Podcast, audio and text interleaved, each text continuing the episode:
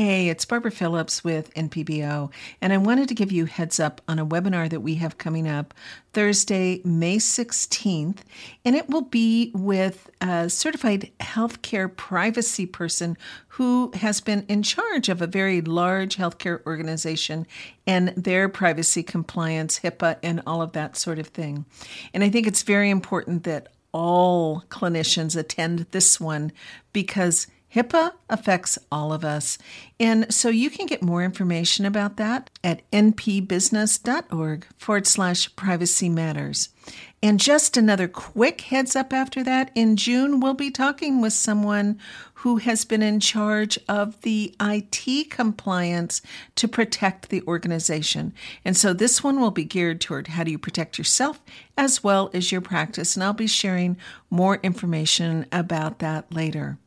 So let's move on with the podcast. This is the NP Business Matters Podcast, episode number 62. What types of insurances do you need for your practice?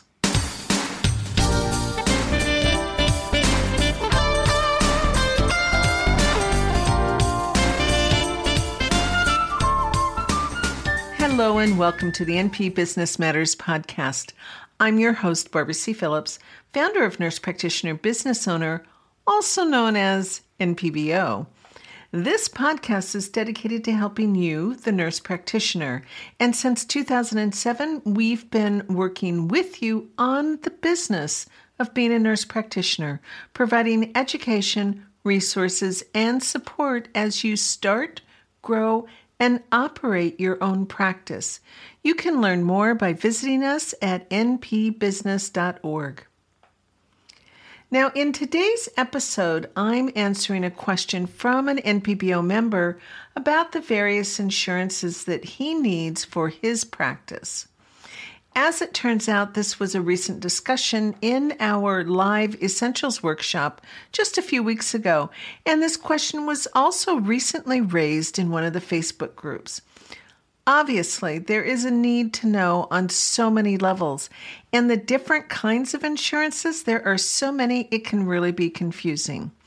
Now, you'll find the show notes and the links to the resources that I'll mention at npbusiness.org forward slash business insurance. And that business insurance, no spaces, just one word.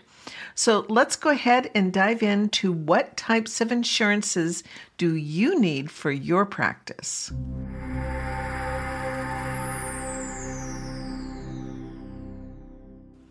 So, of course, first I have to start out with a disclaimer. As you probably already know, I'm not a lawyer and I don't give legal advice. And in this case, just in case you weren't sure, I'm also not an insurance agent or an insurance broker. I'm like you, an insurance consumer, if you will, and this is simply what I've learned in the years of owning practices and through self education. When providers think about insurance, medical liability is the one that comes to mind, and sometimes it's the only one that comes to mind.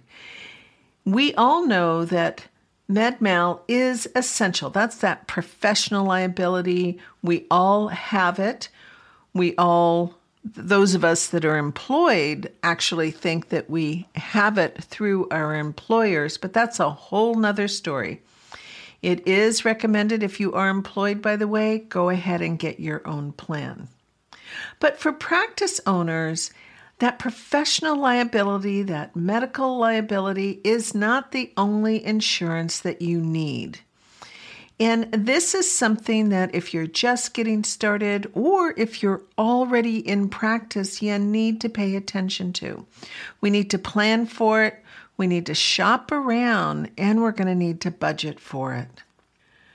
Business insurance, just like medical malpractice and auto insurance, it's one of those things we have to have, and we hope we never have to use it. We have it just in case there's some sort of disaster that takes place in our business. We all know that there's all kinds of disasters, and some of them start with a little d.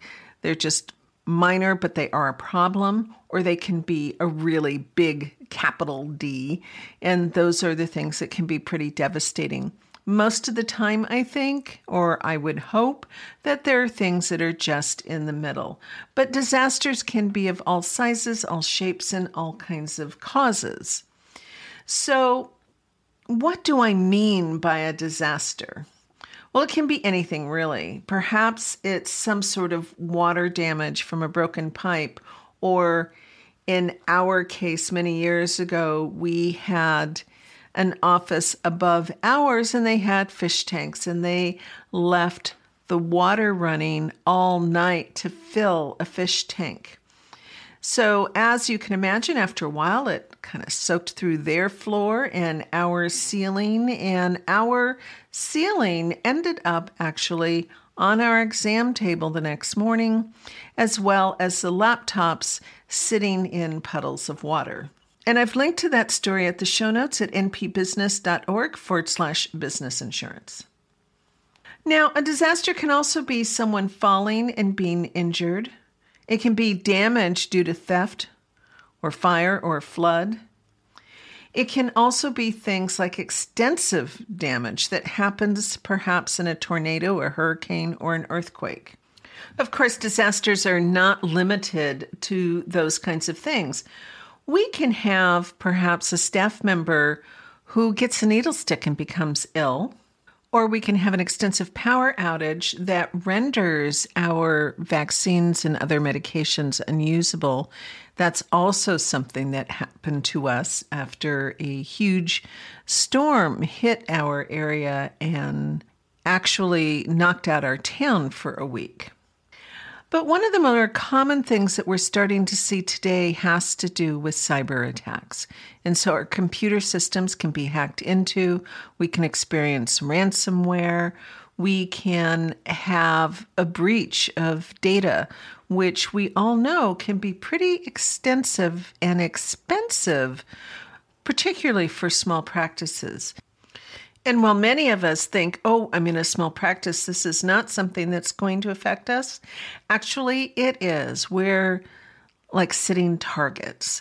And so it is something definitely you will find is essential to have these days. Now, of course, another reason to have business liability insurance is not just because we might have these other things happen, which this is the part we don't want to have to use our insurances for.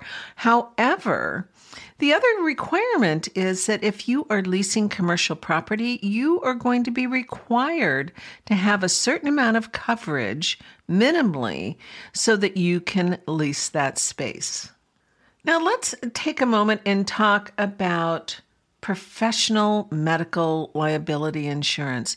This is what we think about when we have our um, when we think about liability insurance, we think about the professional, but we also need to look at it a little bit differently when we are a business owner.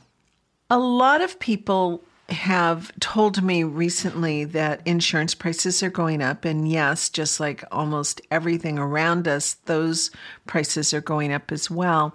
And actually, that's going to be a topic of another uh, podcast is how do we prepare for some of the changes that are likely coming in our economic picture in our country. But I digress. Let's get back to this when you have a business, it's so important for your insurance company to understand that you now own the practice. Your policy likely will have some adjustments to it. The policy price may go up. If you have clinical employees, such as a medical assistant, a nursing assistant, or even another provider, you're going to have to cover them as well. Now, I, don't mean necessarily that you have to have a plan that protects them, although it will, but these plans usually are more about protecting you and your practice against the actions of these other people. That is precisely why as an employee, if if you are working for somebody else and they're telling you you have coverage, You want to check into that coverage. You want to see whose name it is. You want to see how much freedom that you have with that policy. Can you choose your own lawyers? Can you make your own decisions? In most cases, you'll find that that's not the case, that the company owns that policy. You're named on that policy, but it more or less is just to protect them against you. Again, this is why most NP attorneys will recommend that you have your own policy. Now, getting back to the business policies that we've been talking about, the business insurance policies, where do you find them? How do I find them? What is it going to cost me? Well, I really can't tell you what an insurance plan is going to cost you. There's a whole lot of variables to take into account when you are purchasing these plans, such as how much space are you covering? What kind of amenities, if you will, does the space have? Are there sprinkler systems? Are there other alarms and um, safety and security things that are in place? Where is it located? Is it in a section of town that tends to have a higher risk? Or is it in a safer area of town? So there's a whole lot of different factors that go into place when you're looking at business insurance. And of course, depending on the the equipment that you have in that space, you're going to need to consider some additional add-ons. Many insurance companies and agents will offer these kinds of plans. And your best bet to get the coverage you need, just like with everything, is to shop around. I would probably start with my current insurance, like even my homeowner's insurance, because those agents, you know, the State Farm down the street, Allstate, or whatever the different plans are, they will often have different kinds of coverages, including business coverage. There are also companies, med malpractice companies, that will offer you business liability insurance. And you can certainly look into that as well. You, but again, I would recommend that you shop around. And then there's also some insurance companies such as Hiscox, that's H I S C O X.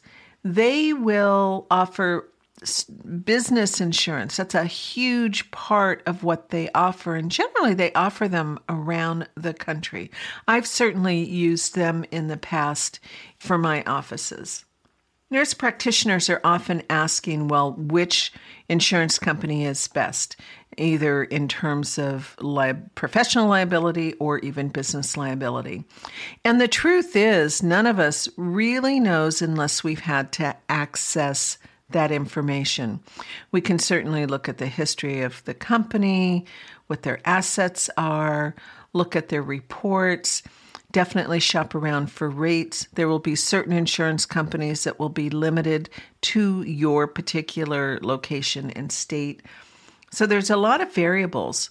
I think the best you can probably do here is look at the reviews, talk with trusted colleagues about who they use and what their experience has, has been, and then carefully read all the fine print in the plans to make sure that you're getting what it is that you need. This has been an overview of just what it is that you need to think about when you're looking at insurances, what kinds of plans that you want to consider and the types of coverage that you may need for your particular plan. I would highly, highly suggest that you do look at some kind of cyber liability in addition to the, that traditional slip and fall type of policy. Insurance plans can be confusing at at the very minimal for a lot of people, but it is one of those necessary evils that we have to have and we hope we never have to use it. So, which of the types of insurances that I spoke about are you currently using? And if there's one that you are not yet using, what are you thinking about? Which ones are you thinking about getting started? I would love for you to share your thoughts on this over at the show notes at npbusiness.org forward slash business insurance. I really appreciate you taking the time to listen, leaving us a rating on iTunes or wherever you listen to podcasts, and sharing this podcast with your colleagues. Knowledge is power, and nurse practitioners need to understand the business of being a nurse practitioner. And you can help further that goal by sharing our information with them. Now, that's it for this episode. I'm Barbara C. Phillips, nurse practitioner and founder of Nurse Practitioner Business Owner. I look forward to seeing you in the next episode of the NP Business Matters podcast. Bye bye now.